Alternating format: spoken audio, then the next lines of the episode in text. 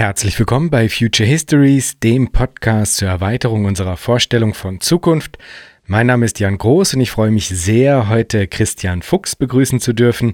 Er ist Professor für Mediensysteme und Medienorganisation an der Universität Paderborn, hat umfangreich im Bereich der Critical Media Studies publiziert und ist Herausgeber des Journals Triple C Communication, Capitalism and Critique. Das Interview mit Christian, das ist während eines Aufenthalts in Paderborn entstanden, wo ich dankenswerterweise kürzlich im Rahmen einer Ringvorlesung des Instituts für Medienwissenschaften eingeladen war, über das Podcasten als Forschungspraxis zu sprechen. An dieser Stelle herzliche Grüße an die VeranstalterInnen. Vielen Dank, dass ich bei euch sein durfte. Das war wirklich eine sehr schöne Veranstaltung und es hat mich sehr gefreut. Eine kleine Anmerkung gibt es noch. Ich habe Christian erst kurz vor dem Gespräch dann persönlich kennengelernt. Vorher hatten wir nur E-Mail-Kontakt und wir sind dann eigentlich direkt beim Du gelandet. Meine Notizen hatte ich wiederum aber so formuliert, dass darin noch das Sie verwendet worden ist. Und das hat zu der Situation geführt, dass ich jetzt äh, in dem Interview, was ihr gleich hören werdet, zwischen Du und Sie hin und her springe. Am Anfang äh, tut sich Christian eben, weil wir ja gerade beim äh, Du angelangt waren. Und weil ich später mich dann aber auf Basis meiner Notizen der vorher entworfenen Fragen bediene, ist darin noch das Sie enthalten. Und so gibt es da so einen komischen Mix, äh, bei dem ich offensichtlich es es nicht äh, gut genug geschafft habe, in der Situation dann die Fragen auf das Du umzuformulieren. Insofern äh, wundert euch nicht, es gibt da jetzt so ein bisschen ein äh, leichtes Hin und Her zwischen Du und Sie. Bevor es jetzt losgeht, da möchte ich noch Laurin und Saskia als UnterstützerInnen auf Patreon begrüßen und Karl, Georg und Fabian für ihre Spenden danken. Und jetzt viel Freude mit der heutigen Folge Future Histories mit Christian Fuchs zu digitalem Kapitalismus.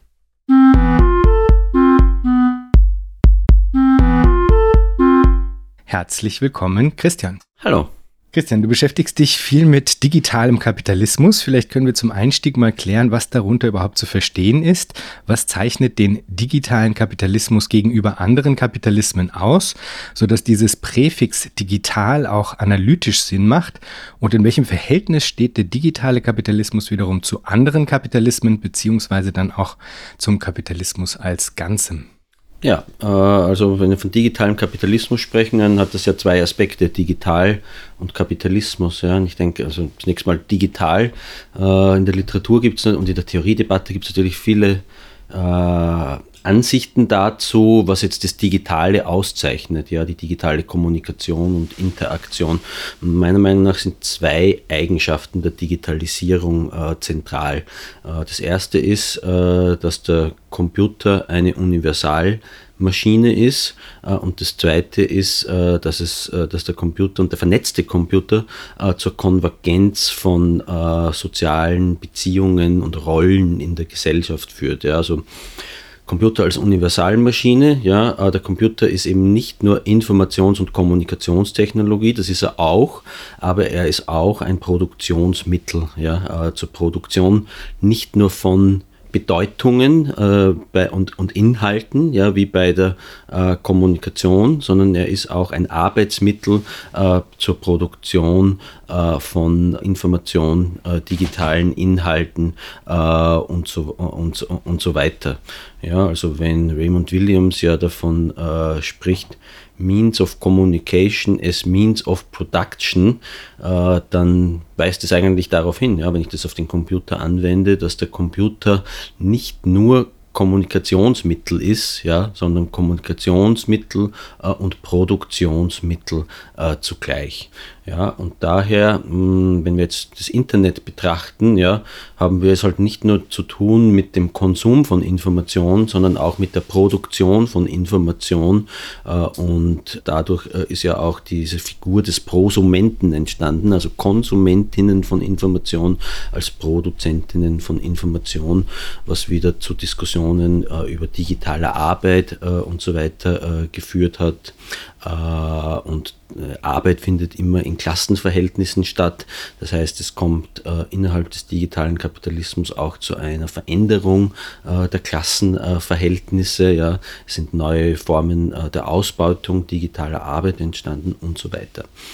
zweite Eigenschaft, die Konvergenz. Ja? Also ich denke, dass der vernetzte Computer und das Internet zu einer Konvergenz von Phänomenen geführt haben, die traditionell äh, eher getrennt waren. Das eine habe ich ja schon erwähnt, äh, die, äh, das Verhältnis von Produktion und Konsum verschwimmt stärker. Also es ist sowas entstanden wie Prosumption, äh, aber auch das Verhältnis zwischen Arbeit und Spiel. Also es ist Spielarbeit entstanden, Playbar, Play Labor, auf Englisch kann man das ein bisschen besser ausdrücken.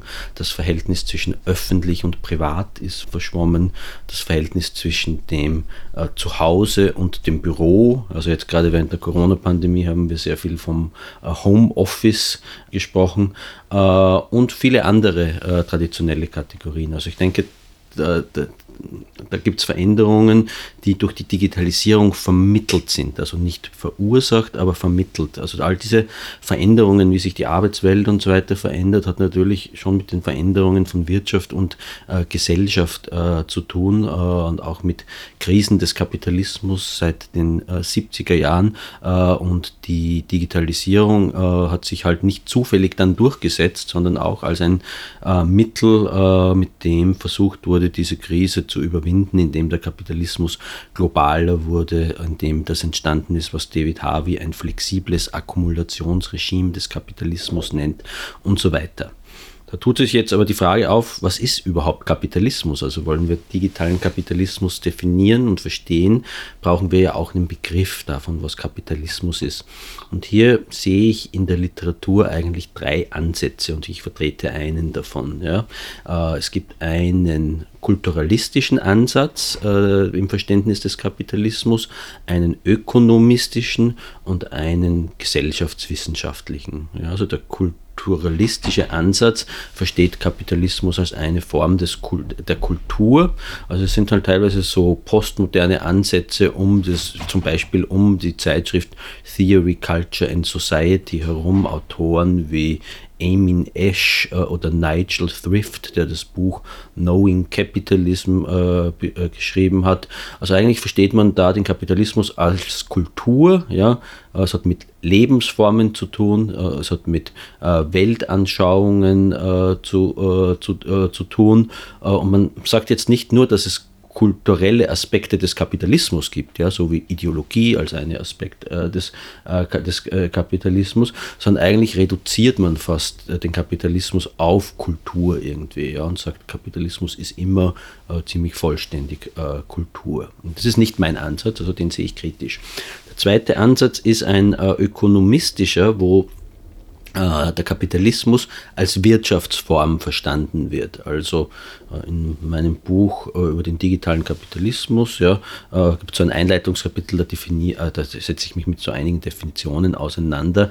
Und drei Beispiele sind jetzt die Definitionen, also für einen ökonomistischen Ansatz sind die Definitionen des Kapitalismus von Max Weber, von Werner Sombart und von Josef Schumpeter. Und wir haben eigentlich gemeinsam, dass sie sagen, Kapitalismus ist ein Wirtschaftssystem, in dem es äh, um äh, Profitmaximierung äh, einerseits äh, geht, ja, bei Schumpeter auch äh, um die kreative äh, Zerstörung durch das Entrepreneurship und bei Max Weber, der betont, dass eine rationale Kosten-Nutzen-Kalkulation durch kapitalistische Unternehmen stattfindet.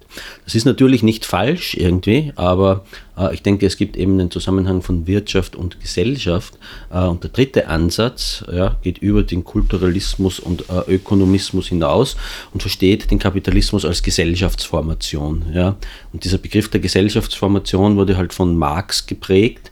und manche würden jetzt meinen, Marx hat den Kapitalismus rein äh, ökonomisch verstanden, aber ich denke, äh, dass er eben Kapitalismus einerseits als Wirtschaftsform versteht, ja, also als ökonomische Formation, andererseits aber darüber hinausgehend auch als Gesellschaftsformation, ja, wodurch sich natürlich die Frage stellt, wie sind Wirtschaft und das Nichtwirtschaftliche äh, miteinander äh, verbunden ja, aber ein gesellschaftswissenschaftlicher Ansatz sieht eben den Kapitalismus nicht nur als Wirtschaftsform, nicht nur als Kulturform, sondern als Gesellschaftsformation. So wie ich das, und das ist jetzt mein eigener Ansatz, Kapitalismus als Gesellschaftsformation, äh, da denke ich jetzt, äh, solche Ansätze gibt es auch in der in der heutigen Gesellschaftstheorie, also zum Beispiel Wolfgang Streck und Nancy Fraser, betonen auch, den Kapitalismus sollte man als Gesellschaftsform äh, verstehen. Ja? Und bei Nancy Fraser ist das eigentlich ganz gut jetzt dargestellt in ihrem neuesten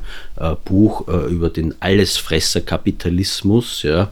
Äh, wo sie sagt, ja, Kapitalismus ist mehr als Wirtschaft, hat äh, Aspekte von Wirtschaft und, äh, und, und, und, Gesellschaft. Bei ihr ist es aber eher so eine Multifaktorenanalyse, also da gibt es viele Phänomene, die nebeneinander zu, existieren und sie sagt, all das gemeinsam ist Kapitalismus. Ich denke, die Wirtschaft hat schon einen speziellen Aspekt im Kapitalismus. Einerseits in der Form von, oder in der Gesellschaft, ja, äh, einerseits in der Form äh, von sozialer Produktion, äh, denke ich, ist ein Phänomen, das wir in der Wirtschaft und außerhalb der Wirtschaft finden. Ja, also es werden ständig Strukturen produziert und reproduziert. Und was aber die Logik des Kapitalismus betrifft, denke ich, die Akkumulationslogik ist ganz zentral. Also das Anhäufen von immer mehr Geld in der Wirtschaft äh, und Macht äh, in äh, anderen äh, Verhältnissen.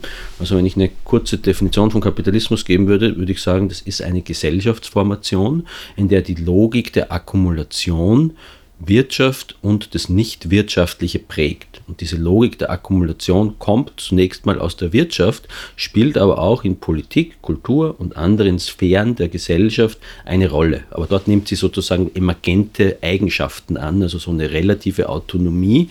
Akkumulation in der Politik funktioniert anders als Akkumulation in der Wirtschaft. Ja. Trotzdem geht es sozusagen um eine konkurrenzorientierte Herangehensweise, die in der kapitalistischen Wirtschaft äh, dazu führt, dass Unternehmen strukturell gezwungen sind, Geldkapital äh, akkumulieren zu müssen. In der äh, kapitalistischen Politik geht es um die Anhäufung, die Akkumulation von Entscheidungsmacht und in der kapitalistischen äh, Kultur um die Akkumulation von sowas wie Reputation, Sichtbarkeit, äh, äh, Aufmerksamkeit äh, und so weiter. Also man spricht ja auch jetzt äh, zum Beispiel in Bezug auf Internet und soziale Medien von der Aufmerksamkeitsökonomie. Also was machen wir auf sozialen Medien, TikTok, Instagram, äh, Facebook äh, und so weiter, die Akkumulation von Sichtbarkeit und Aufmerksamkeit. Das ist eine, eigentlich eine kapitalistische Logik irgendwie der, der Anhäufung, auch eine sehr individualistische Logik, ja, äh, dass es einzelne Profile gibt, ja, die immer mehr äh, äh, Aufmerksamkeit und Sichtbarkeit anhäufen wollen. Ja, und das führt auch überall, wo es Akkumulation gibt, gibt es ungleiche Verteilung. Also Sichtbarkeit ist absolut ungleich verteilt. Es gibt einige Influencer und Influencerinnen auf sozialen Medien, die äh, halt durch sogenannte Multi-Channel Networks, also das sind so Art Werbeagenturen finanziert werden und dadurch sehr hohe Sichtbarkeit haben, aber so der, der Alltagsnutzer und die Alltagsnutzerin, ja, die haben so 1000 Follower vielleicht so im Durchschnitt oder äh, 500 und haben natürlich viel geringere äh, Sichtbarkeit. Ja? Äh, das heißt, diese Sichtbarkeit, Unsichtbarkeit ist ein kulturelles Phänomen, aber irgendwie diese Logik der Akkumulation, die kommt eigentlich äh, aus der Wirtschaft. Und digitaler Kapitalismus, äh, den verstehe ich jetzt so, dass die Digitalisierung die Akkumulationslogik in Wirtschaft, Politik und äh, Kultur äh, ganz stark prägt. Also es gibt Akkumulationsprozesse, es gibt ungleiche Verteilung von Macht, die dadurch, äh, ent, äh, die dadurch äh, entsteht. Äh, es gibt soziale, gesellschaftliche Kämpfe, die um diese Akkumulationslogik herum äh, organisiert wird. Und all das wird durch, durch digitale Technologien vermittelt. Ja? Und all das gemeinsam, denke ich, ist die kapitalistische Gesellschaft. Das ist jetzt interessant. Jetzt im, im Abgang äh, klang es mir kurz so, als ob ähm, Also die Akkumulation selbst ist ja am digitalen Kapitalismus nicht das Neue, oder? Also es ist, äh, verstehe ich das richtig, weil also im Grunde ist die Art und Weise, wie diese Akkumulation sozusagen in verschiedene Sphären des Gesellschaftlichen getragen wird, im digitalen Kapitalismus anders formatiert als in den Kapitalismen davor, oder? Es ist halt die Frage, wie neu oder alt ist der digitale Kapitalismus irgendwie, oder es stellt sich generell ja die Frage, äh, wie alt oder neu ist die Gesellschaft und wie tiefgreifend sind die Veränderungen, äh, die in der Gesellschaft stattgefunden haben. Ja, und da gibt es wiederum zwei äh, Extreme. Einerseits gibt es halt die Theorien der Informationsgesellschaft, der Netzwerkgesellschaft und der postindustriellen Gesellschaft, also Vertreter wie Daniel Bell oder Manuel äh, Castells äh, und andere, ja, die sagen, die Digitalisierung hat die Gesellschaft radikal verändert und es ist eine völlig neue Gesellschaft. Ja. Äh, alles ist ganz neu und anders. Das passt eigentlich ja sehr gut irgendwie so in die neoliberale äh, Logik, wo man auch so sagen will, ja, es kommt zu einer äh, absoluten Zerstörung von all dem, was existiert. Es entstehen tolle neue Möglichkeiten äh, und so weiter. Und so ein Begriff wie Netzwerkgesellschaft von Castells, der klingt halt so schön und positiv. Jeder kann irgendwas anfangen damit. Ja? Die Unternehmensverbände freuen sich, aha, wir, wir globalisieren, ja? Äh, wir lagern die Produktion äh, global aus wir sind vernetzt irgendwie. Ja? Die NGOs und die sozialen Protestbewegungen sagen auch, wir sind ja gar nicht nationalstaatlich organisiert, wir sind transnational irgendwie. Also jeder findet sowas Positives an so einem Begriff wie Netzwerkgesellschaft, es ist ein positivistischer Begriff, wo eigentlich die Gesellschaftsprobleme gar nicht sichtbar sind. Während dann, wenn wir vom Kapitalismus sprechen, ja, äh, also im Kapitalismus, mit dem verbinden wir jetzt nicht primär positive Dinge irgendwie, sondern da springen einem so die Gesellschaftsprobleme sofort ins Auge. Ja. Allerdings wäre es auch, äh, man kann jetzt Theorien der Informationsgesellschaft kritisieren, aber es wäre eine, eine, eine, eine, eine falsche Schlussfolgerung zu sagen, es hat sich auch gar nichts verändert. Ja, also so Kritiker und Kritikerinnen äh, der These der Informationsgesellschaft wie Frank Webster oder Nicholas Garnham äh, sagen, ja, das ist eine Ideologie und die ist falsch und die verdeckt, dass wir genau, genauso im Kapitalismus leben wie schon zur Zeit von Marx.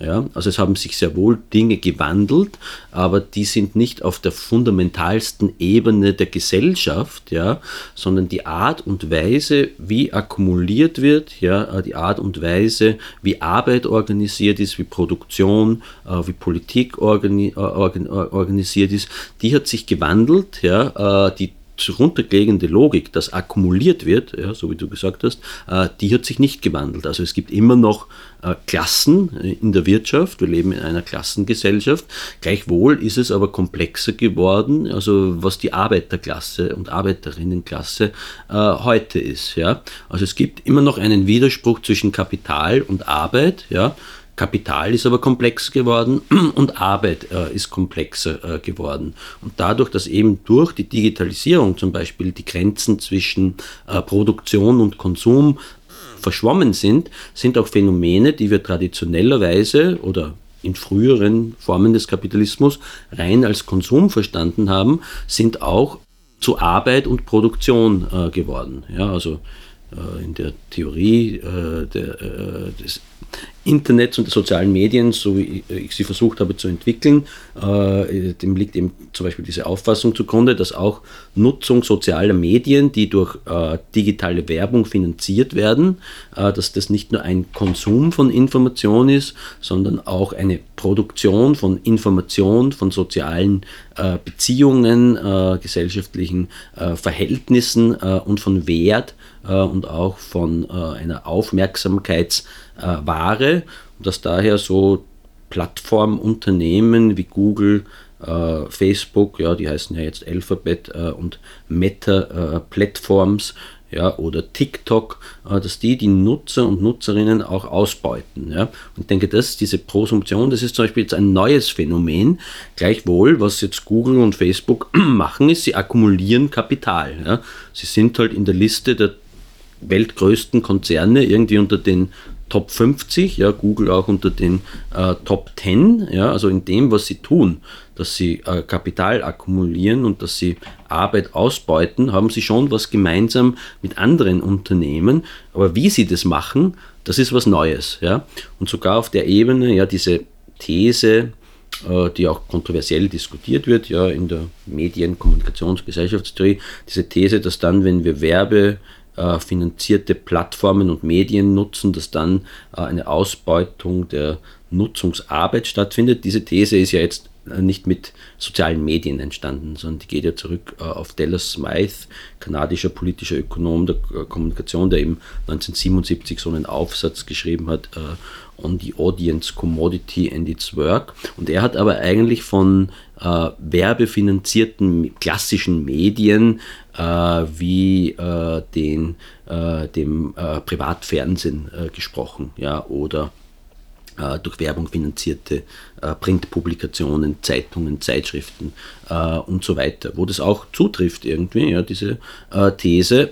Aber natürlich jetzt sowas wie Facebook äh, oder Google unterscheidet sich nochmal davon, weil hier äh, nicht nur der der, der, Konsum produktiv wird, ja, also quasi äh, die, äh, das Publikum äh, wie in klassischen Massen, werbefinanzierten Massenmedien äh, als Ware an die äh, werbetreibenden äh, Medien verkauft wird. Ja?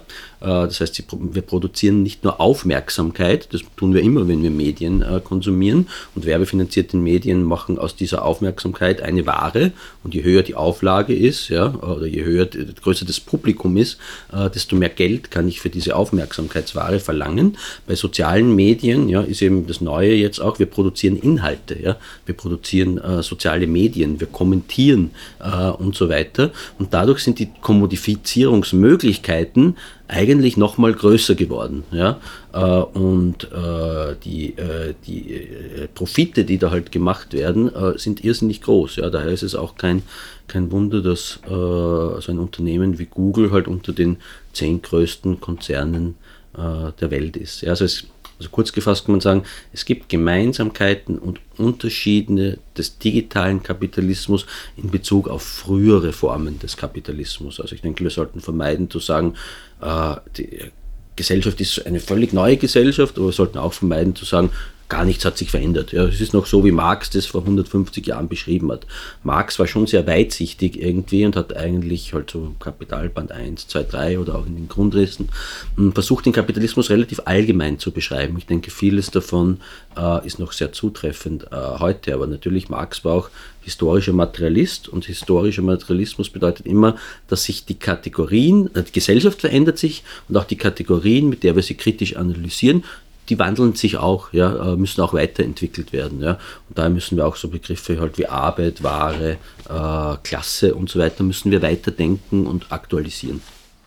Und verstehe ich das richtig, nur um das sozusagen ein bisschen auch abzuschließen, dass das aber trotzdem auch bedeutet, dass jetzt nicht der digitale Kapitalismus sozusagen das Ganze des Kapitalismus beschreibt, sondern dass es sozusagen als eine Brille dient, um bestimmte Aspekte am Kapitalismus selbst, die jetzt neu hinzugekommen sind, in den Blick zu nehmen.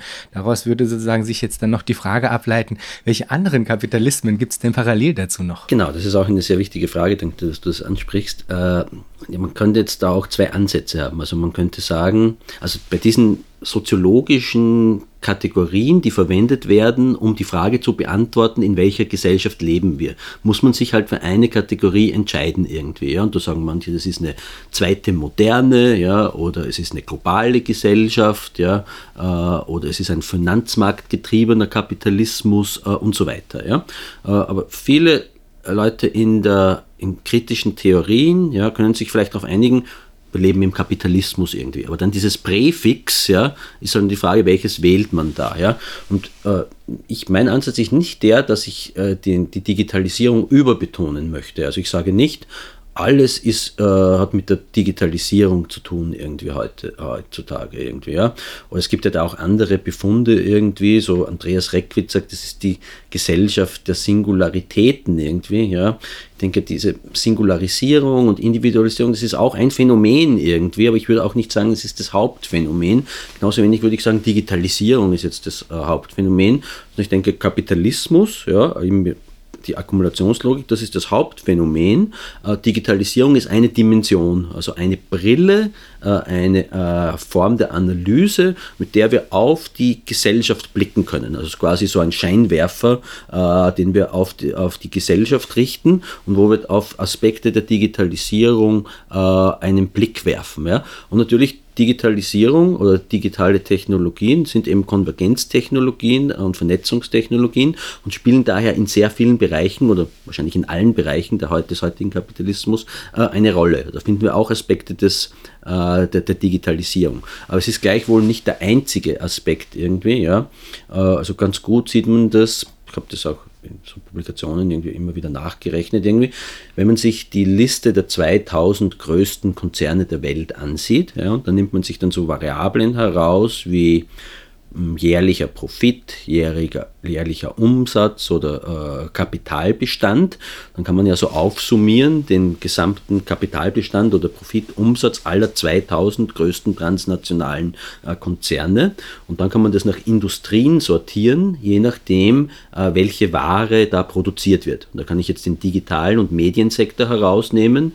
Genauso kann ich aber den FIRE-Sektor, also das äh, Finanzkapital, also FIRE steht ja für Finance, Insurance und Real Estate, äh, den kann ich herausnehmen. Äh, ich kann äh, die klassische verarbeitende Industrie herausnehmen und dann jeweils äh, Anteile von äh, Umsatz, Kapital, Profit und so weiter berechnen. Und da zeigt sich halt eigentlich bei allen Dimensionen, dass bei den weltgrößten Konzernen die dominante Industrie die Finanzindustrie ist. Ja, also große Banken, äh, in, Investmentbanken äh, und äh, Finanzkapital dominieren eigentlich äh, den heutigen Kapitalismus. Ja. Es ist aber so, also finanzmarktgetriebener Kapitalismus ist auch was Wichtiges. Die Industrialisierung ist auch nicht vorbei. Also wir leben zugleich im digitalen Kapitalismus, im Finanzkapitalismus, im hyperindustriellen äh, Kapitalismus, im mobilen Kapitalismus, also auch die Mobilitätsindustrien, die mit Transport zu tun haben, sind sehr wichtig und so weiter und so weiter irgendwie. Also viele Kapitalismen, die äh, gar nicht separiert sind, sondern miteinander interagieren. Und der digitale Kapitalismus ist einer dieser Kapitalismen, der mit anderen interagiert. Ja? Und zum Beispiel die Interaktion von äh, Finanzkapitalismus und digitalem Kapitalismus ist ja äh, sehr interessant. Also die Silicon Valley Digitalkonzerne, ja, äh, wie Google, äh, Facebook äh, und andere, wie die als Start-ups mal beginnen, ist ja, dass sie äh, Venture Capital Spritzen bekommen, also Finanzkapitalinvestitionen, damit sie überhaupt so viel Kapital haben, um mal irgendwie zu operieren. Also es beginnt eigentlich mit äh, einer Spritze von Finanzkapital, äh, das, um das digitale Kapital mal äh, auf die Beine zu stellen. Und manche davon ja, werden halt groß und erfolgreich, viele davon ja, verschwinden dann äh, auch wieder und äh, das Finanzkapital kauft sich dadurch ja auch Anteile an diesen Unternehmen. Ja, und dann operieren die halt irgendwie. Und wenn sie, das Ziel dieser großen Konzerne ist immer, dass sie so groß werden, so viele, bei den Digitalkonzernen halt so viele Nutzer und Nutzerinnen bekommen, äh, dass, es, dass sie an die Börse gehen können. Ja, also irgendwann machen sie ja so, wenn sie groß genug sind, irgendwie, ja, genug Nutzer und Nutzerinnen haben, dann machen sie ein sogenanntes äh, äh IPO, äh, Initial Public Offering, auf einer Börse, ja, wie dem, in den USA ist das eben der Nasdaq-Index, äh, und werden aktiennotierte äh, Unternehmen. In der Regel die Gründer, die dann die CEOs sind, haben natürlich große Aktienpakete dann, aber Teile davon werden ja auch äh, gehandelt. Also da, genau dadurch mit dem äh, Gang an die Börse wird ja aus digitalem Kapital zugleich Finanzkapital. Ja? Also da sieht man so, wie das digitale Kapital und Finanzkapital eigentlich ineinander verzahnt sind. Finanzkapital wird zu digitalem Kapital, das wächst dann irgendwie und digitales Kapital wird wieder zu finanzmarktgetriebenem äh, Kapital.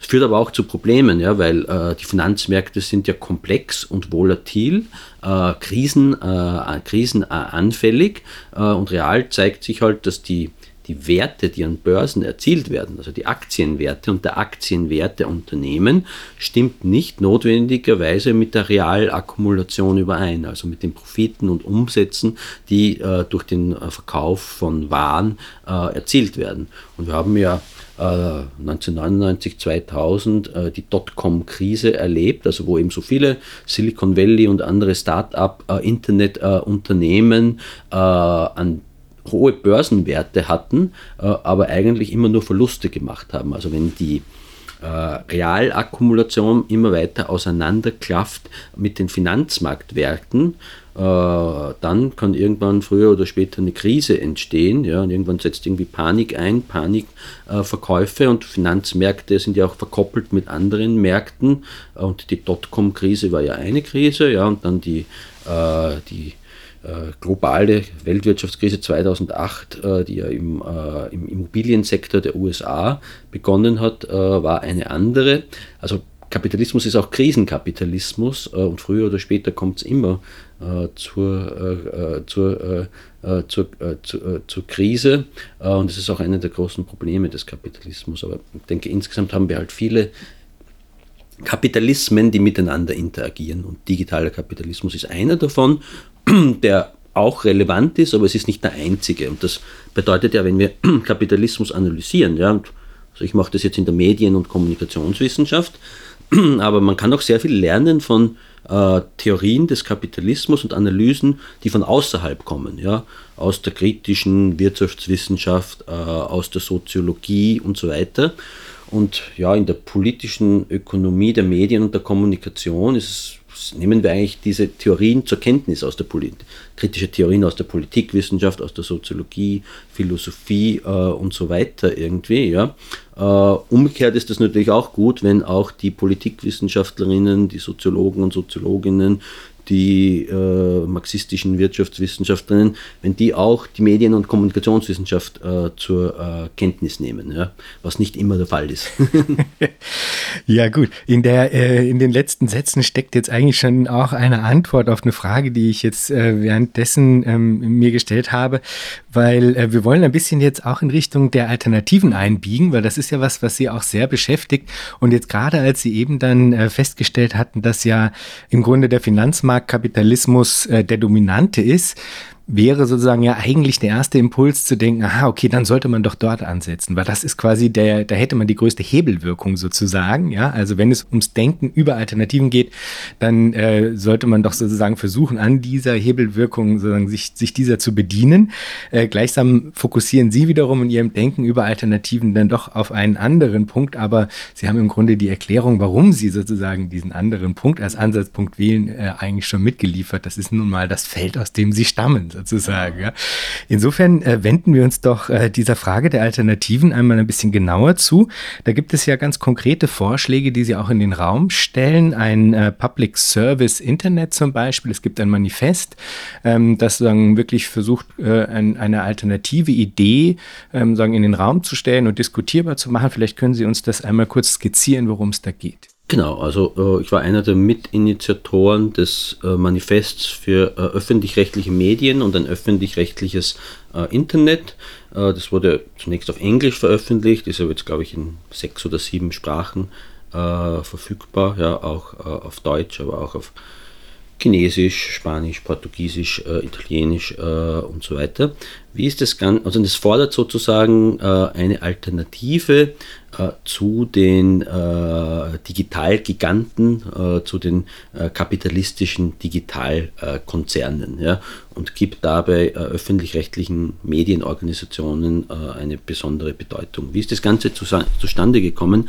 2019, hm, als ich noch in London Professor war, hatte ein Kollege Alessandro Dama ein Forschungsprojekt, das war eigentlich ein Forschungsnetzwerk, Netzwerk, finanziert vom AHRC, der Arts and Humanities äh, Research Council äh, und äh, da, da, ging es um Innovations in Public Service Media Policies. Ja? Also ein Netzwerk, das viele Leute zusammenbringt, Wissenschaftler, Wissenschaftlerinnen aus unterschiedlichen äh, Forschungszweigen, aber auch Leute, die in öffentlich-rechtlichen Medien äh, arbeiten äh, und so weiter. Und da gab es halt Geld zur Finanzierung von Workshops, Konferenzen und so weiter. Und ich war da in dem Beratungsgremium, ja, und da haben wir mal so überlegt, ja, welche Workshops oder welche, was könnte man in diesem Netzwerk machen irgendwie, ja. Äh, und ich und Klaus Unterberger, der die Public Value Abteilung des österreichischen Rundfunks leitet, hatten irgendwie die Idee, ja, wir wollen irgendwas machen, was vielleicht ein bisschen aktivistischer ist und nicht nur so ein klassisches Konferenzformat hat. Und haben so irgendwie die Idee gehabt, ja, wir könnten doch ein Manifest schreiben, ja, äh, kollektiv in einer größeren Gruppe, äh, wo wir darüber nachdenken, ja, das Problem, das sozusagen ansteht, irgendwie ist, wie könnten denn diese Alternativen zu diesen Digitalgiganten aussehen? Irgendwie können wir da irgendwie äh, neue Ideen äh, entwickeln? Also das war so der Ausgangspunkt. Dann wollten wir das eigentlich mal in so einem mehrtägigen Workshop realisieren. Dann ist aber die Pandemie dazwischen gekommen irgendwie, ja. Äh, und äh, dann haben wir uns gedacht, ja, dann versuchen wir das irgendwie online zu machen irgendwie und haben da dann zunächst mal mehrere kleine Veranstaltungen gemacht, wo wir darüber nachgedacht haben, ein öffentlich-rechtliches Internet, was könnte das, äh, das denn sein? Ja, also da gab es so Input. Vorträge, zum Beispiel von Graham Murdoch, ja, britischer politischer Ökonom äh, der Medien. Oder ich habe eine kleine Umfrage gemacht, äh, also so eine Preliminary äh, Study eigentlich ja, äh, unter äh, Leuten, die sich für öffentlich-rechtliche Medien und ein alternatives Internet äh, interessieren. Ja, also, also nur so Fragen wie, wie stellen Sie sich ein Alternat das Internet der Zukunft vor und so weiter. Und das hat eigentlich dazu gedient, dass wir mal so Themen rauskristallisieren irgendwie, was sind relevante Aspekte eines alternativen Internets. Also wie ist das mit, zum Beispiel mit Finanzierungsfragen, mit Organisationen Kommunikationsfragen äh, und, so, äh, und so weiter. Ja, und dadurch ist eigentlich schon so eine Gruppe an interessierten Leuten äh, entstanden, äh, aus denen wir dann äh, auch äh, so circa 50 Leute eingeladen haben, an diesem Manifest mitzuarbeiten, weil wir wussten, aha, das sind Leute, die haben schon ein bisschen darüber nachgedacht irgendwie. Und dann haben wir einen Online-Diskussionsprozess äh, gestartet äh, über mehrere Monate äh, hinweg, wo wir mal die, also aus meiner Forschung, die ich mal gemacht habe, habe ich einfach so Dimensionen und so Fragen mal generiert irgendwie. Was sind relevante Fragen, wenn wir über ein alternatives Internet äh, nachdenken? Und diese Fragen haben wir dann äh, in einem Online-Forum, das hat den Namen E-Committee, also ist eigentlich so ein Forum äh, oder ein, eine Plattform zur äh, Diskussion von kontroversen Fragen und zur kollaborativen äh, Entscheidungsfindung, ja, zum gemeinsamen Schreiben von Texten und so weiter. Also dort haben so circa 50 Leute über mehrere Monate hinweg all diese Fragen diskutiert. Äh, wir haben das auch so organisiert, also es hat so quasi eine Organisationsgruppe gegeben, irgendwie, also ich, Klaus Unterberger, Alessandro Dahmer, der einer der äh, Projek äh, Projektleiter dieses ganzen Forschungsprojektes war, und Minna Horowitz, äh, die war die zweite Projektleiterin. Also wir haben auch so das so übernommen, dass so diese Fragen, die wir diskutiert haben, dass da jeder von uns so einen Stream moderiert hat irgendwie auch, ja, und halt ja, die Leute immer wieder daran erinnert hat, ja, äh, hier war dieser Beitrag, vielleicht wollt ihr darauf antworten, ja, und dadurch hat sich eigentlich so eine Diskussion entwickelt zu den Themen irgendwie, ja. Äh, und viele Ideen sind dadurch äh, entstanden. Und was wir dann versucht haben, ist, dass wir nach ein paar Monaten diese ganze Diskussion von 50 Leuten mal in so Textentwürfen irgendwie äh, zusammenstellen, irgendwie, ja. Das war dann so ein Rohentwurf dieses Manifests. Äh, und äh, das haben wir dann auch zur Diskussion gestellt, haben das äh, kollaborativ weiterentwickelt und so ist dann im Laufe der Zeit dieses Manifest entstanden, das eigentlich von ja, eigentlich eine Autorenschaft von 50 Leuten äh, insgesamt äh, hat. Mhm, wir haben dann nach Unterstützern und Unterstützerinnen gesucht, Leute, die der Meinung sind, ja, so ein äh, öffentlich-rechtliches Internet ist eine ganz gute Idee als Alternative. Äh, und ja, bisher haben das ca. 1300 Leute unterzeichnet, unter anderem Jürgen Habermas oder Noam Chomsky oder auch Organisationen wie die International Federation of Journalists, die European Federation of Journalists, äh, wissenschaftliche Assoziationen wie die äh, ICREA oder die äh, IMCA, die International Association of Media and Communication Research und so weiter irgendwie. Ja. Äh, was das Manifest eigentlich fordert, ist zunächst mal, wir brauchen Alternativen zu den Digitalgiganten. Ja, das ist so der, der eine große Punkt. Wie könnten diese Alternativen aussehen? Ja? Äh, öffentlich-rechtliche Medien, äh, Organisationen wie halt in Deutschland ARD, ZDF, ja in England die BBC und so weiter, könnten dabei vielleicht eine wichtige äh, Rolle spielen äh, und könnten sowas äh, entwickeln wie alternative Plattformen. Ja? Also Leute schauen irgendwie Netflix und YouTube, das sind kapitalistische Konzerne.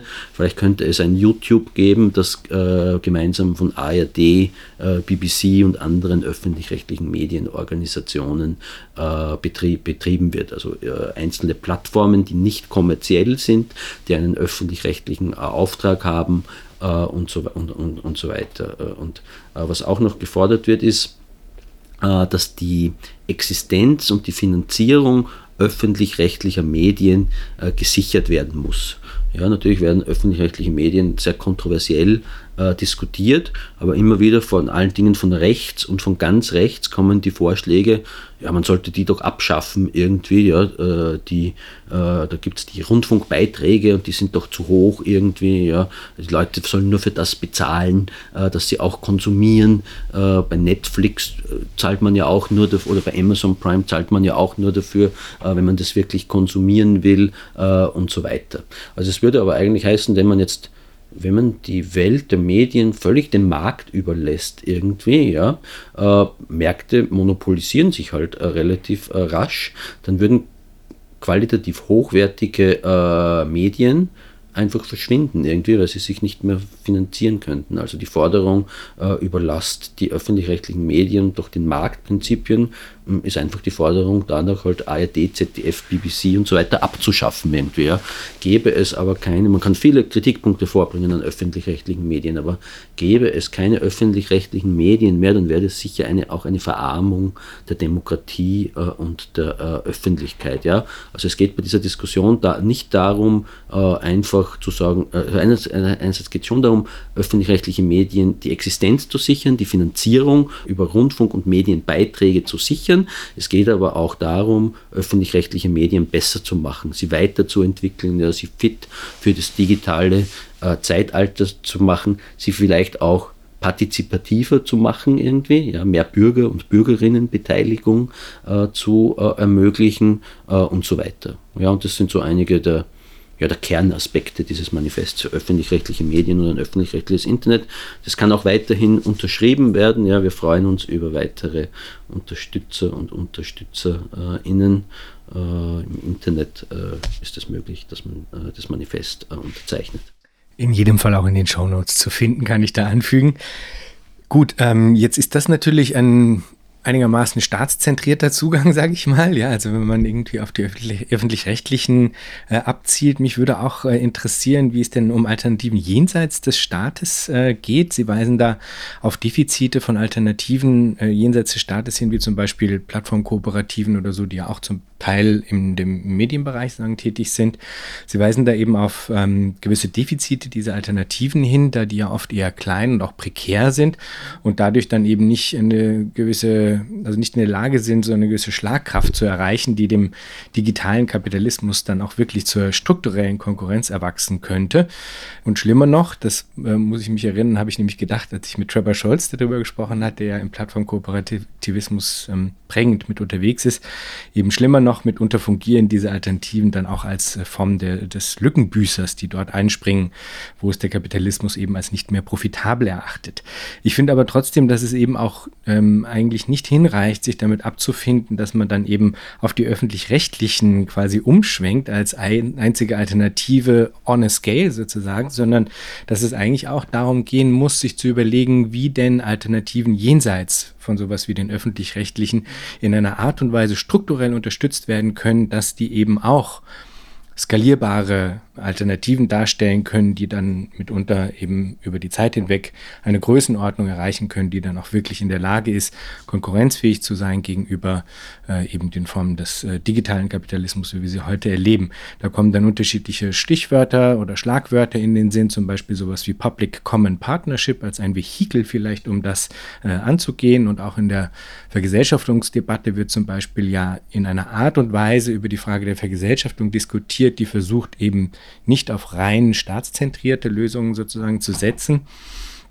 Mich würde das interessieren, sehen Sie da ein Potenzial für skalierbare Zugänge jenseits der staatszentrierten Variante? Und wenn ja, Wie könnten die aussehen? Hm, also zunächst denke ich, ist es wichtig zu betonen, öffentlich-rechtliche Medien sind nicht Staatsmedien. Ja, also Staatsmedien sind zum Beispiel Russia Today oder CGTN in China, also wo quasi staatliche Kontrolle der Inhalte äh, stattfindet. Aber öffentlich-rechtliche Medien sind natürlich durch ein äh, Gesetz wie den Medienstaatsvertrag äh, in Deutschland grundgelegt und brauchen dieses Gesetz, damit sie sich Gebühren finanzieren könnten, haben aber schon den Anspruch, auch autonom vom Staat äh, zu agieren. Ja, natürlich sind die äh, immer in politische Kontroversen verwickelt irgendwie, aber es ist ein großer Unterschied zwischen staatskontrollierten Medien und öffentlich-rechtlichen Medien. Das nur, nur mal Habe ich auch nicht gesagt. Staatskontrolliert hm? habe ich nicht gesagt. Genau, Staatszentriert sozusagen, als ja, Zugang ich, sozusagen. Aber ich würde nicht sagen, sie sind Staatsmedien irgendwie. Sie brauchen brauchen den Staat, äh, aber das äh, Idealbild öffentlich-rechtlicher Medien äh, ist, dass sie unabhängig von Staat und Kapital sind. Und das ist eben ein Vorteil auch irgendwie.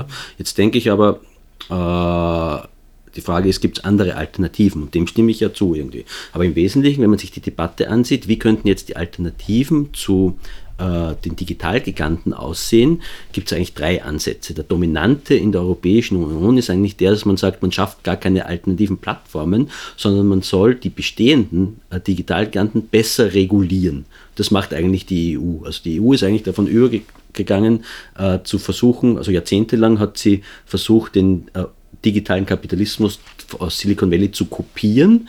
Jetzt sagt man, ja, wir haben es nicht geschafft, ihn zu kopieren. Es gab mal die Lissabon-Strategie, äh, das war so die Idee, so um 2000 herum. 2010 wird die EU äh, die führende äh, äh, Informationsökonomie sein. Also die Idee war, wir machen unser eigenes Microsoft und unser eigenes Google, unser eigenes Apple, hat halt irgendwie ein Kopieren des von Silicon Valley hat halt irgendwie nicht geglückt. Jetzt ist man, da hat man dann still und heimlich und, äh, hat man irgendwie diese Strategie äh, zur ad acta gelegt, hat man nie zugegeben, man hat es nicht erreicht, ja, äh, und äh, ist halt dazu übergegangen zu sagen, ja, wir sind sehr gut, wir regulieren jetzt den digitalen Kapitalismus besser. Ich denke, man braucht auch Gesetze, um sozusagen auch Monopole abzuschwächen, zu zerschlagen äh, und so weiter. Aber ich denke, das reicht eben nicht, ja, sondern äh, ich denke, man braucht Alternativen und ich denke, die beiden Ansätze dabei sind einerseits öffentlich-rechtliche Internetplattformen äh, und andererseits Plattformkooperativen, ja. Das sind zwei Ansätze, ja, äh, die sich jetzt mal getrennt entwickelt haben. Ich denke, im Idealfall würden die auch irgendwie zusammenwirken irgendwie, ja. Und öffentlich-rechtliche Medien haben halt auch Ressourcen über die über die äh, Gebührenfinanzierung. Ja?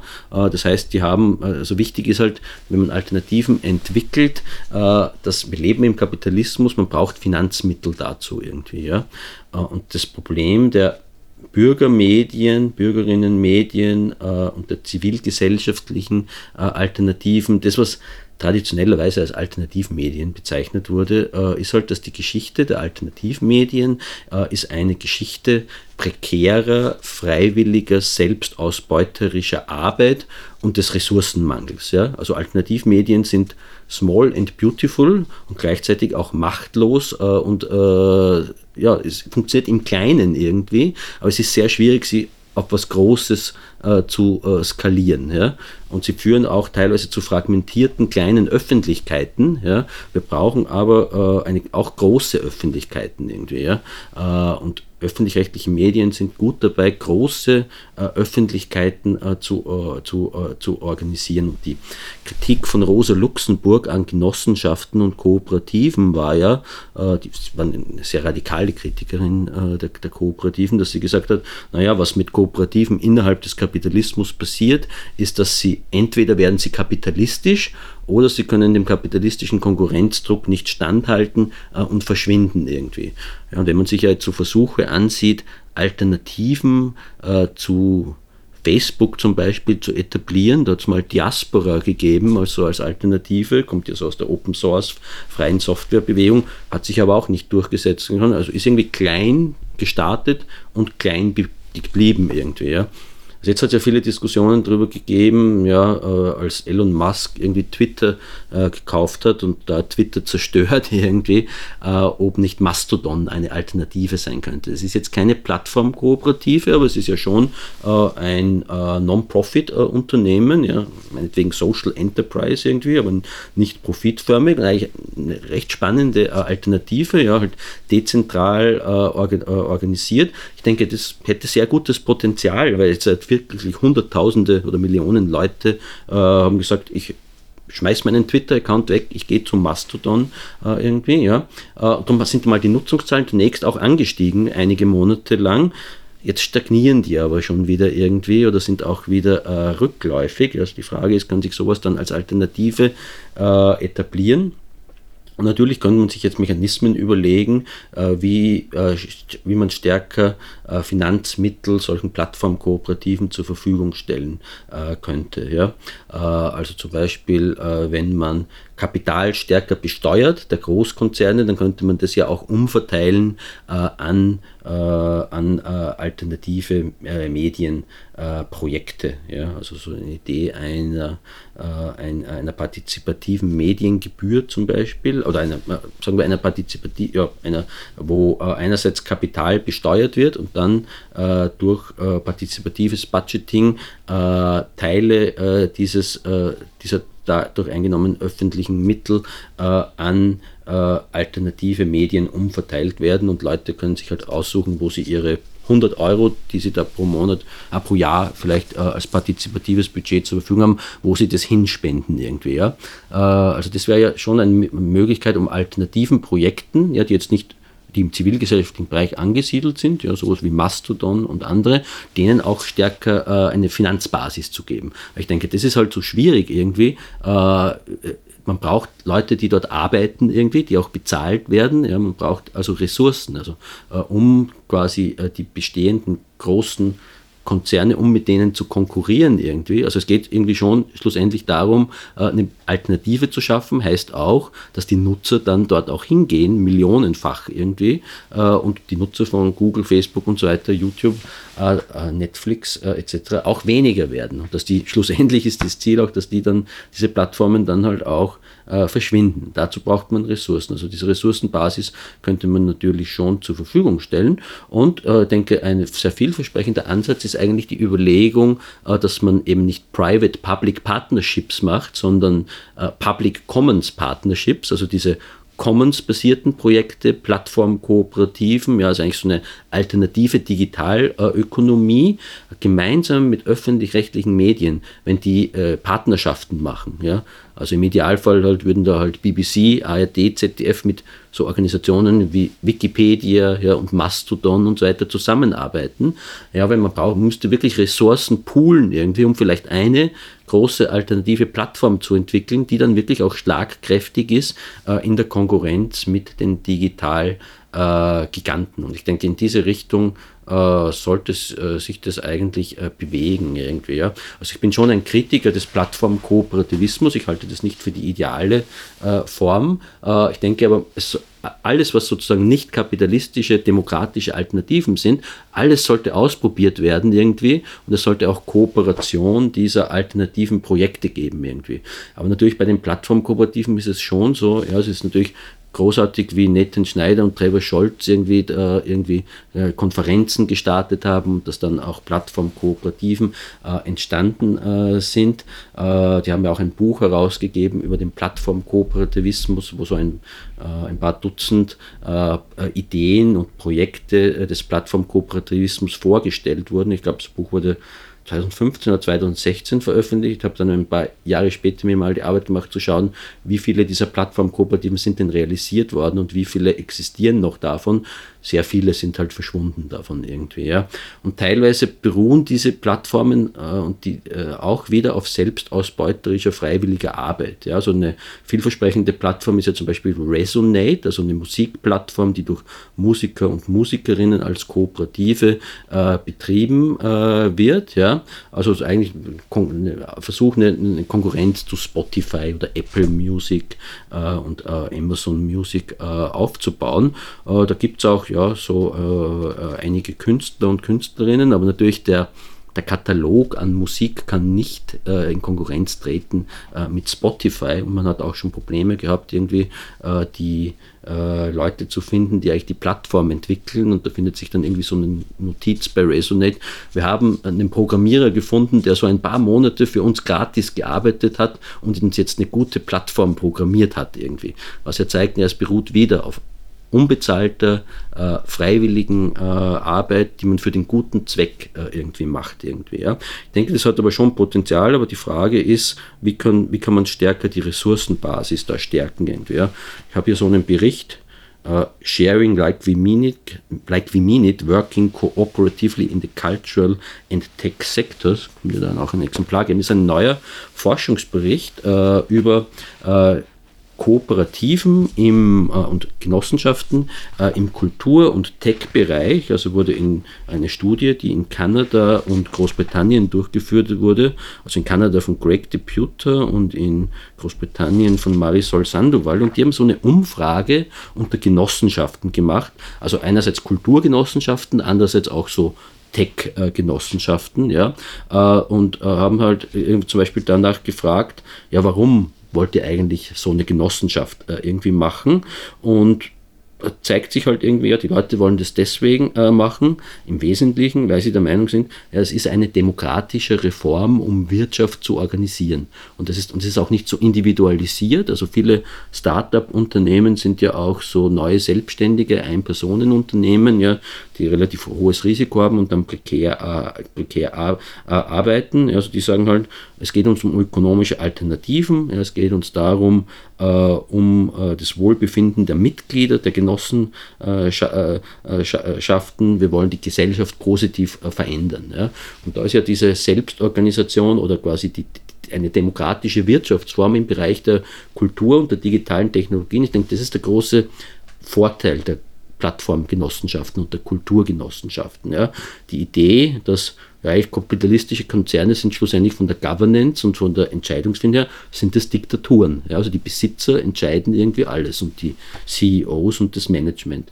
Kooperativen sind demokratisch irgendwie. Ja? Das ist, es ist eine demokratische Wirtschaftsform. Es ist eine selbstverwaltete äh, Graswurzelorganisationsform. Und das sehen auch diese Leute in dieser Studie, die in den Kooperativen arbeiten, sehen das als ein großer Vorteil.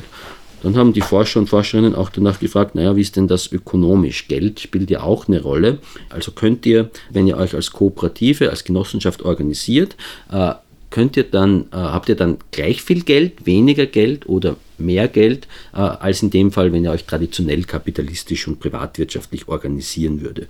Circa 40 Prozent haben gesagt, wir haben circa gleich viel Geld zur Verfügung äh, als, äh, als Kooperative, äh, als dann, wenn wir uns kapitalistisch organisieren würden. Äh, circa 15 Prozent haben gesagt, wir haben viel oder sehr viel mehr Geld zur Verfügung 27,8 Prozent haben gesagt, wir haben etwas weniger Geld zur Verfügung und 16,7 Prozent haben gesagt, wir haben viel weniger Geld zur Verfügung. Ja. Also es ist ein gemischtes Bild irgendwie. Es gibt schon einige, die sagen, als Kooperative haben wir weniger Ressourcen als als kapitalistische Organisation.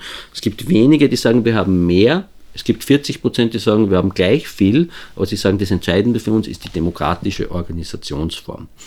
Und das heißt, das Problem ist schon auch die Ressourcenfrage irgendwie. Da brauchen wir neue Lösungen, aber wenn, wir ein große Netz, wenn es große Netzwerke geben, wo öffentlich-rechtliche Organisationen, äh, inklusive öffentlich-rechtlicher Medien, aber auch andere öffentliche Organisationen wie Universitäten, Bibliotheken, äh, Museen und so weiter, äh, wenn die mit äh, Genossenschaften zusammenarbeiten, äh, dann könnte man ja Ressourcen poolen irgendwie auch. Ja? Also ich denke, so eine alternative Plattform kann idealerweise als äh, Kooperationsprojekt entstehen. Und so ein äh, Prinzip der Genossenschaften ist ja auch, dass es Kooperation zwischen Kooperativen geben soll. Das sollte man vielleicht auswerten, auch die Kooperation mit äh, öffentlichen äh, Institutionen. Ja. Es äh, sollte stärker öffentliche äh, Mittel für derartige äh, Projekte äh, geben. Also ich denke, ich denke, das zentrale Problem ist halt, äh, es ist sehr gut, demokratisch zu wirtschaften irgendwie, äh, aber die Ressourcenfrage, ist, also man muss an die politische Ökonomie denken irgendwie. Wie kann man diese kleinen, schönen, demokratischen Projekte, wie kann man die höher skalieren irgendwie. Ja? Also ich denke, es ist halt zu wenig klein und demokratisch zu sein, weil schlussendlich verschwindet man dann irgendwie. Es ist auch nicht befriedigend, prekäre, selbstausbeuterische Arbeit zu machen, aber mit der Zusammenarbeit mit öffentlichen Institutionen könnte das gut funktionieren. Äh, jetzt darf man aber auch öffentliche Institutionen inklusive öffentlich-rechtlicher Medien sollte man auch nicht idealisieren irgendwie.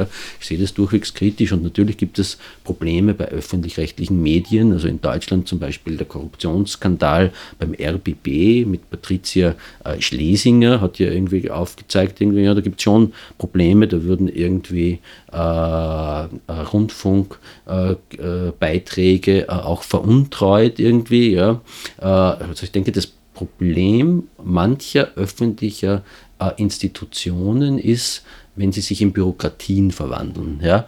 Wenn quasi, und ich denke, das passiert halt teilweise auch in öffentlichen Institutionen, dass äh, kapitalistische Konzerne, nicht was die Eigentumsstrukturen betrifft, sondern was die Managementformen betrifft, dass die kopiert werden. Ja? Äh, also der Managerialismus, ja, wo schlussendlich ein Management entsteht, das total viel Macht hat irgendwie und alle Entscheidungen äh, über, darüber, wie Ressourcen verwendet werden, treffen, das ist halt auch korruptionsanfällig. Also wenn öffentliche Institutionen zu riesigen bürokratischen Maschinen werden, dann entstehen da Probleme irgendwie. Ja? Und da können öffentlich-rechtliche Medien, was die Governance betrifft und die Entscheidungsmechanismus, können sie von dieser demokratischen Kultur, von Kooperativen und Genossenschaften eigentlich total viel lernen. Ja? Also die, eben diese Idee von äh, selbstverwalteten Unternehmen ist eine tolle Idee irgendwie. Ja?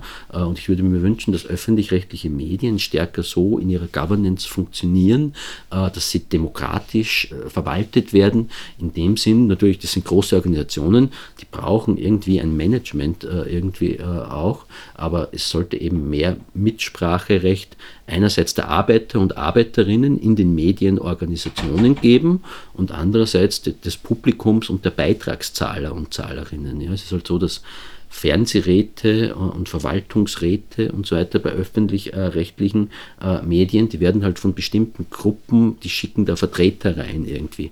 Unter anderem auch Landesregierungen und Bundesregierungen ja, aber wenn jetzt äh, eine Partei äh, sehr wichtig ist in Landes- und Bundesregierungen, kann sie da auch sehr viele äh, Vertreter äh, hineinschicken.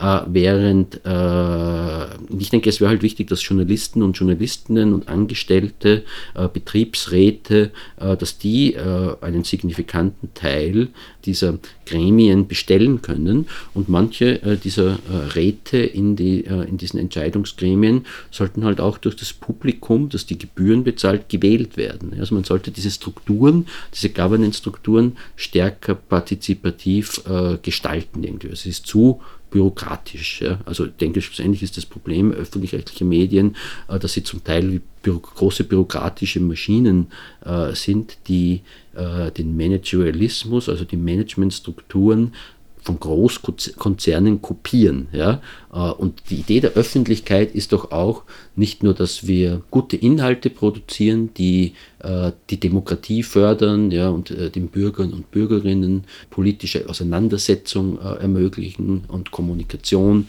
den öffentlichen Diskurs, sondern in der Idee der Öffentlichkeit, so wie Habermas das ja irgendwie vor 60 Jahren formuliert hat, da steckt doch irgendwie auch die demokratische Idee der demokratischen Organisationsform irgendwie drinnen. Ja? Also öffentliche Organisationen sollten auch demokratisch organisiert sein irgendwie. Ja? Äh, und wenn es jetzt ein nicht gewähltes Management gibt, dessen Macht sich entkoppelt von der Basis, dann entstehen dadurch Probleme und Korruptionspotenzial äh, äh, etc. Ja, also das ist wirklich etwas, eigentlich müsste man auch die, man müsste sozusagen die Idee der, der selbstverwalteten Unternehmen in die öffentlichen Institutionen stärker integrieren. Ja?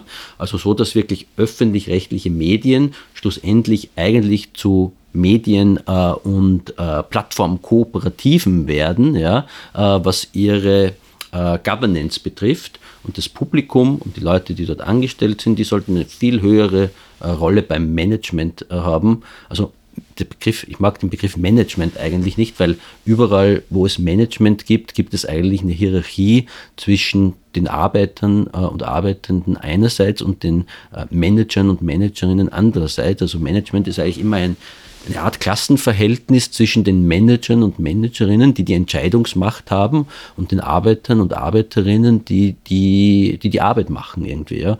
Und bei das Publikum, bei Medien spielt halt auch das Publikum äh, irgendwie äh, eine Rolle und ich denke halt diese Idee der, der demokratischen Selbstverwaltung ist da ist eine Idee äh, für die Zukunft auch öffentlich-rechtlicher Medien und also ich finde diese Idee sehr fruchtbar von Public Commons Partnerships, ja. Ich glaube, das ist die, die Zukunft für äh, die Medien, die Organisationsform der Medien, für die politische Ökonomie der Medien äh, und auch für die, äh, äh für die Etablierung von Alternativen äh, zum Plattformkapitalismus.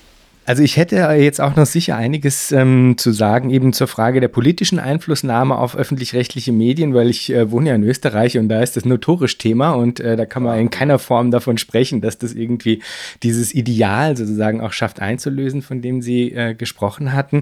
Ähm, aber nachdem wir ein bisschen jetzt hier auch nur ein begrenztes Zeitfenster haben, würde ich gerne noch zu einer Frage kommen, ähm, die äh, für mich sehr interessant ist, auch gerade in ähm, Bezug auf Ihr eigenes Arbeiten. Und zwar, es gab gab da eine Passage in einem ihrer Vorträge, in der sie darauf eingehen, dass sie zu Beginn ihrer Karriere einen Fokus auf Fragen der Selbstorganisation gelegt haben. Und diesen Fokus, den haben sie dann verworfen, da ihnen dieser Zugang letztlich als zu anschlussfähig an neoliberale Politiken erschien.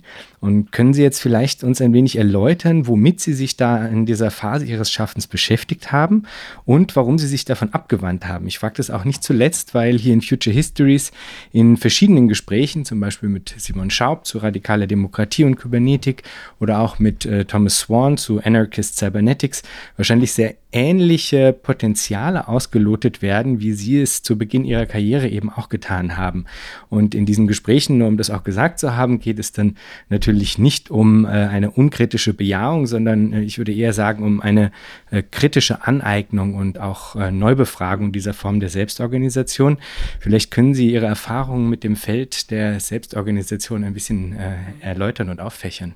Also an sich ist es ja so, dass Selbstorganisation als Selbstverwaltung verstanden, ja, hat etwas mit der Frage zu tun, wie wir demokratische Organisationsformen äh, etablieren äh, können irgendwie. Ja. Also eben, wir haben ja schon über die Genossenschaften und so weiter gesprochen, die sind ja quasi selbst organisiert äh, im Sinn von äh, selbst verwaltet, ja, oder auch äh, progressive soziale Bewegungen, ja, sind auch halt so Graswurzelbewegungen, die von unten äh, kommen, ja. Und mich hat interessiert und eben unter anderem auch, äh, wie diese Logik der Selbstorganisation der Menschen, ja, in der Politik einerseits, also Protestbewegungen, und in der Wirtschaft andererseits äh, in Form von, im Sinne einer selbstorganisierten, selbstverwalteten Alternativökonomie, wie das funktioniert irgendwie. Ja, und da habe ich den, finde ich eigentlich den Begriff der Selbstorganisation auch äh, brauchbar und verwendbar im Sinne von Selbstorganisation äh, der Subjekte. Und natürlich so die Idee mit der, mit der alternativen Kybernetik und wie könnte eine äh, sozialistische Wirtschaft äh, organisiert werden, baut ja eigentlich auf, auf äh, auch auf dieser Idee der Selbstverwaltung auf irgendwie. Ja? Also wir wissen sozusagen, der äh, Staatssozialismus, der kein Sozialismus war irgendwie, sondern äh, ein Staatskapitalismus in der Sowjetunion, ist ja unter anderem daran gescheitert, dass die Fünfjahrespläne zentralistisch organisiert werden. Ja, und jetzt könnte man sich ja diese Utopien, die es ja gibt, über eine alternative sozialistische äh, Ökonomie, bauen ja eigentlich auf aus einer Idee der dezentralen Selbstverwaltung. Ja? Äh, also wo, dass es auch Genossenschaften oder, äh, äh, oder Unternehmen gibt, in denen äh, produziert wird. Und die Frage ist aber, wie kann man äh, sozusagen einerseits den Bedarf erheben, der real in der Gesellschaft dasteht, und wie kann man die Produktion koordinieren. Ja, und vernetzt über äh, Computer kann man ja eigentlich äh, den Bedarf erheben über einen gewissen Zeitraum. Also wenn jeder ein Interface zu Hause hat, wo er eintippt, wie viel Eier brauche ich im nächsten Monat und wie viel Milch, dann kann man das ja aggregieren für eine gesamte Gesellschaft und weiß den äh, dezentral erhobenen Gesamtbedarf.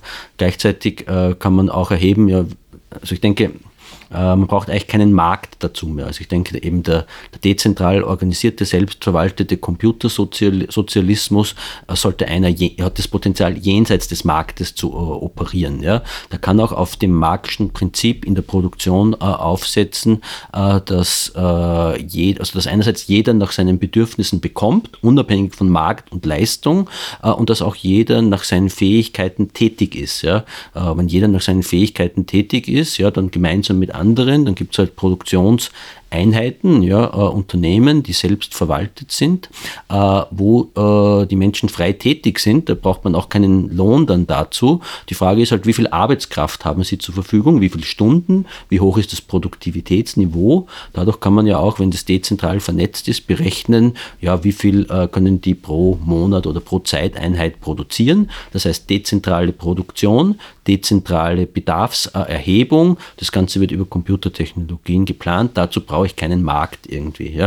Also ich glaube, das Entscheidende ist eigentlich, dass dezentraler Sozialismus, äh, Computersozialismus äh, das Potenzial hat, den Markt auszuhebeln, dass wir keinen Markt mehr brauchen. Äh, dadurch brauchen wir auch keine Warenform mehr und keine Lohnarbeit. Ja.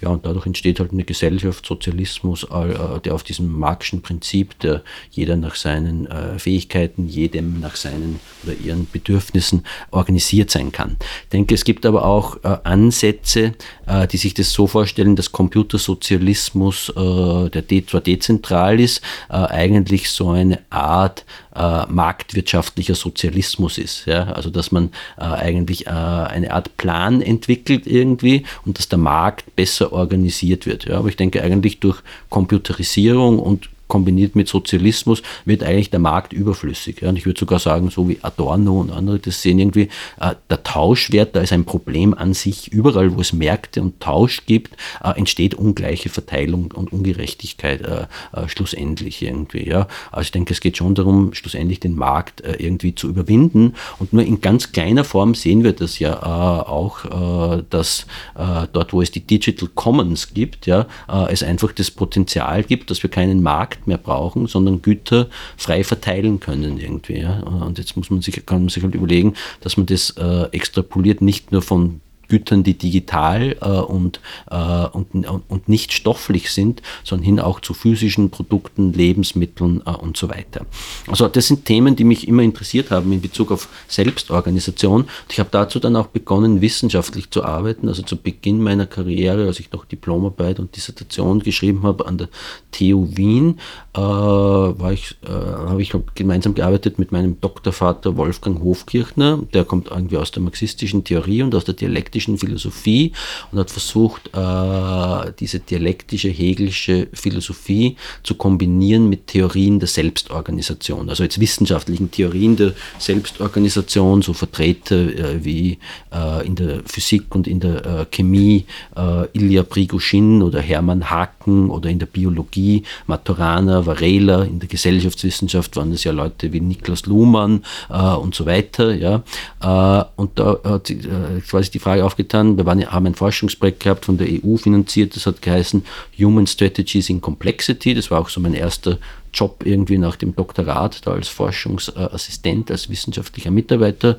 Ja, und da habe ich eigentlich versucht, so äh, diese Theorie der äh, Selbstorganisation mit marxistischer Theorie und hegelischer Philosophie äh, zu kombinieren, weil es nämlich so zwischen dieser Sprache der Theorie der Selbstorganisation und der hegelischen Philosophie gibt es eigentlich so Parallelen. Also werden halt so Begriffe verwendet wie Emergenz oder die Entstehung von Ordnung äh, aus Unordnung. Und das entspricht so ziemlich so dem Hegel, der hegelischen Idee der Aufhebung. Ja. Also Emergenz quasi in einem Bifurkationspunkt äh, ist eigentlich sowas wie dreifache Aufhebung bei Hegel, wo äh, zugleich eine Eliminierung, eine Bewahrung, Bewahrung und ein Höherheben äh, stattfindet. Ja. davon war ich eigentlich ziemlich beeinflusst und habe versucht, marxische Theorie, hegelische Theorie und äh, das Vokabular das, der Systemtheorie und diesen Begriff der Selbstorganisation äh, zu kombinieren. Und mir mich hat besonders dabei interessiert, all diese Aspekte der Digitalisierung, ja, diese Alternativen, wie können wir die äh, theoretisieren irgendwie. Gleichzeitig habe ich aber daraus auch eine Kritik an, entwickelt äh, an den gesellschaftstheoretischen Ansätzen in der Selbstorganisationstheorie.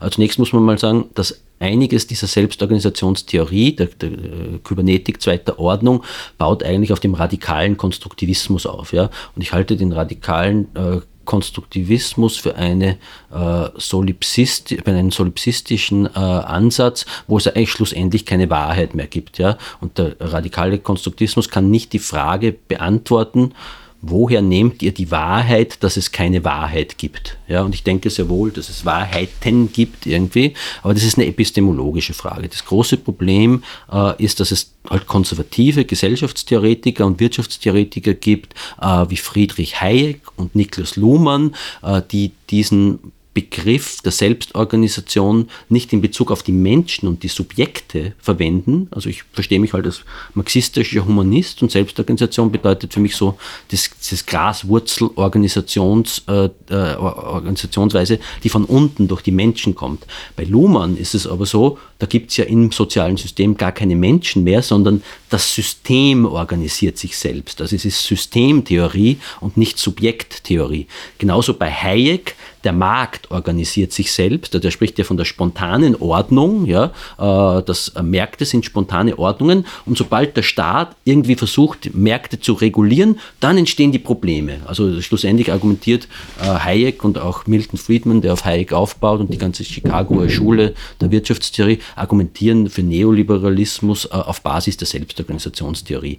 Bei Luhmann ist es nicht so ganz deutlich irgendwie, aber schlussendlich hat es dieselben Konsequenzen eigentlich, weil wenn Luhmann sagt, äh, also Luhmann sagt, soziale Systeme sind selbst reproduzierend, eigentlich baut er auf dem äh, Begriff der Autopoesis von Maturana und Varela auf, ja, der kommt ja aus der Biologie und aus der Kognitionsforschung. Und er sagt, das, was sich aber reproduziert, äh, sind Kommunikationen, produzieren immer mehr Kommunikationen, das führt zu funktional differenzierten sozialen Systemen in der Gesellschaft und die sind autonom voneinander. Die äh, interagieren zwar irgendwie, aber eigentlich operieren sie autonom voneinander.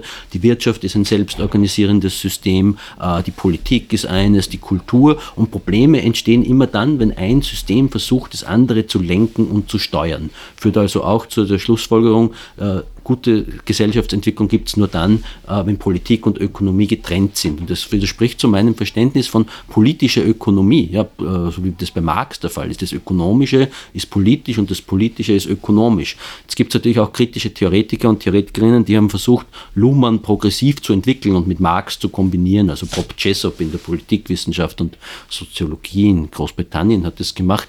Das führt aber sehr oft zu sehr funktionalistischen und strukturalistischen Ansätzen setzen, wo sich eben nur das System selbst organisiert und nicht das Subjekt. Und daher, ich denke, es äh, führt halt, also wenn man eben Selbstorganisation als systemisches Phänomen versteht, dann führt es, glaube ich, zu Problemen. Aber wenn man es als Subjektphänomen versteht, nicht also bei Luhmann und, äh, ist alles ständig selbst organisiert, die gesamte Gesellschaft. Ja. Ich würde sagen, wenn man es aber subjektzentriert äh, versteht, dann sind gewisse Phänomene in der Gesellschaft können selbst organisiert werden. Die Protestbewegungen, die von unten wachsen, irgendwie im äh, Protest gegen eine Mülldeponie, die irgendwo hingebaut wird oder gegen Klima, äh, Klimawandel und Umweltverschmutzung äh, und so weiter. Ja? Oder die selbstverwalteten Unternehmen, die von unten äh, organisiert werden, das ist dann Selbstorganisation, also quasi Selbstorganisation als demokratisch-sozialistische Praxis, das ist mein Selbstorganisationsbegriff, aber ich sehe keine Ansatzpunkte heute, um das mit der Systemtheorie zu verbinden. Also ich denke, Systemtheorie ist eigentlich eine konservative, äh, strukturbewahrende äh, Theorie und ja, über die sollten wir eigentlich hinausgehen. Ich habe auch nie verstanden, warum Luhmann in der deutschsprachigen Gesellschaftswissenschaft so bekannt geworden ist und so einflussreich geworden ist, auch in der Medien- und Kommunikationswissenschaft. Irgendwie international kennt man ihn ja eigentlich kaum äh, irgendwie, ja. Äh, natürlich haben andere Leute dann äh, irgendwie versucht, äh, auch Luhmann äh, weiterzuentwickeln. Und es gibt jetzt auch Theorien und äh, Konzepte des Kapitalismus, äh, die eher kritisch äh, äh argumentieren, äh, die auch äh, versuchen, auf Luhmann aufzubauen irgendwie. Ich für, für meinen Ansatz, gesellschaftstheoretischen Ansatz, sehe ich eigentlich keine Möglichkeit, mich da auf Luhmann zu beziehen, positiv, oder auch auf, auf Hayek schon gar nicht irgendwie, weil ich denke, es ist halt eine diese Idee der funktionalen Differenzierung ja, separiert halt die äh, Teilsysteme der Gesellschaft. In Wahrheit sind sie halt miteinander dialektisch verbunden und ich finde einfach die hegelische Sprache, die hegelische dialektische Logik, auf der sich äh, auch der philosophische Marx äh, äh, eine, eine, Theorie aufgebaut hat und die ganze Tradition des, des hegelianischen Marxismus, also die Idee der Dialektik als das äh, Phänomene sind zugleich äh, verbunden, aber auch getrennt. Das finde ich viel vielversprechender und darauf versuche ich aufzubauen. Aber gleichwohl denke ich, dass äh, die Idee der Selbstorganisation als Graswurzelbewegung von unten, ja, die ist etwas, äh, das ist politisch und theoretisch sehr fruchtbar und sehr wichtig heute. Weil das nämlich, also letzteres, das wäre ja auch das, was zum Beispiel jemand wie Thomas Swan, den ich zu Gast hatte, ähm, mit seiner Anarchist Cybernetics halt ähm, betonen würde. Ne? Also das ist sein Anliegen quasi, ja. Und er baut da wiederum dann eben nicht auf Luhmann oder so auf, sondern ähm, zieht da, was ähm, ja in linken Kreisen scheint mir, ähm, wenn auf die Kybernetik bezogen wird, eher der Fall zu sein, ähm, zieht dann Stafford Beers Bible System ähm, äh, Design quasi äh, hinzu um damit sozusagen Formen der Selbstorganisation ähm, zu denken, die dann eben nicht als geschlossene Systeme fungieren, sondern wo es dezidiert darum geht, zum Beispiel auch ähm, eben äh, sagen, Systementscheidungen demokratisch ähm, äh, adressierbar zu machen. Quasi, das ist sozusagen dann äh, in seinem Fall, glaube ich, die Punchline mehr oder minder. Ja, also äh, Stafford Beer war ja irgendwie dann als Berater da irgendwie auch äh, tätig, irgendwie, als man so Experimente mit Computersozialismus unter Allende gemacht hat, irgendwie. Ja, es, diese Experimente irgendwie und äh, diese auch die Utopien, die daraus entstanden sind, ja, die halte ich für äh, sehr wichtig irgendwie, ja. Äh, ich würde das halt nicht als äh, kybernetischen Anarchismus bezeichnen, irgendwie, sondern für mich ist es dezentraler demokratischer Sozialismus. Mhm. Wunderbar. Ähm, ich stelle einem jeden Gast noch eine letzte Frage und die lautet, wenn du die Zukunft vorstellst, was stimmt dich freudig? Ich weiß nicht, ich bin, denke, in der heutigen Gesellschaftssituation bin ich eigentlich eher pessimistisch als äh, optimistisch. Also ich denke, wenn es so weitergeht wie bisher, dass äh, autoritäre rechte Bewegungen und Parteien äh, immer dominanter werden, denke, dann steuern wir auf einen dritten Weltkrieg eigentlich zu. Ja? Äh, das, was mich optimistisch stimmt, ist, dass gesellschaftliche Entwicklung ist nicht determiniert irgendwie. Ja? Äh, die Menschen äh, haben die Fähigkeiten, Ideologie zu durchblicken irgendwie, ja? sich auch selbst zu organisieren, kollektiv in Klassenkämpfen und gesellschaftlichen äh, Kämpfen, in denen sie Herrschaft und Ausbeutung äh, in, äh, in, in, äh, in, in, Frage stellen. Ja?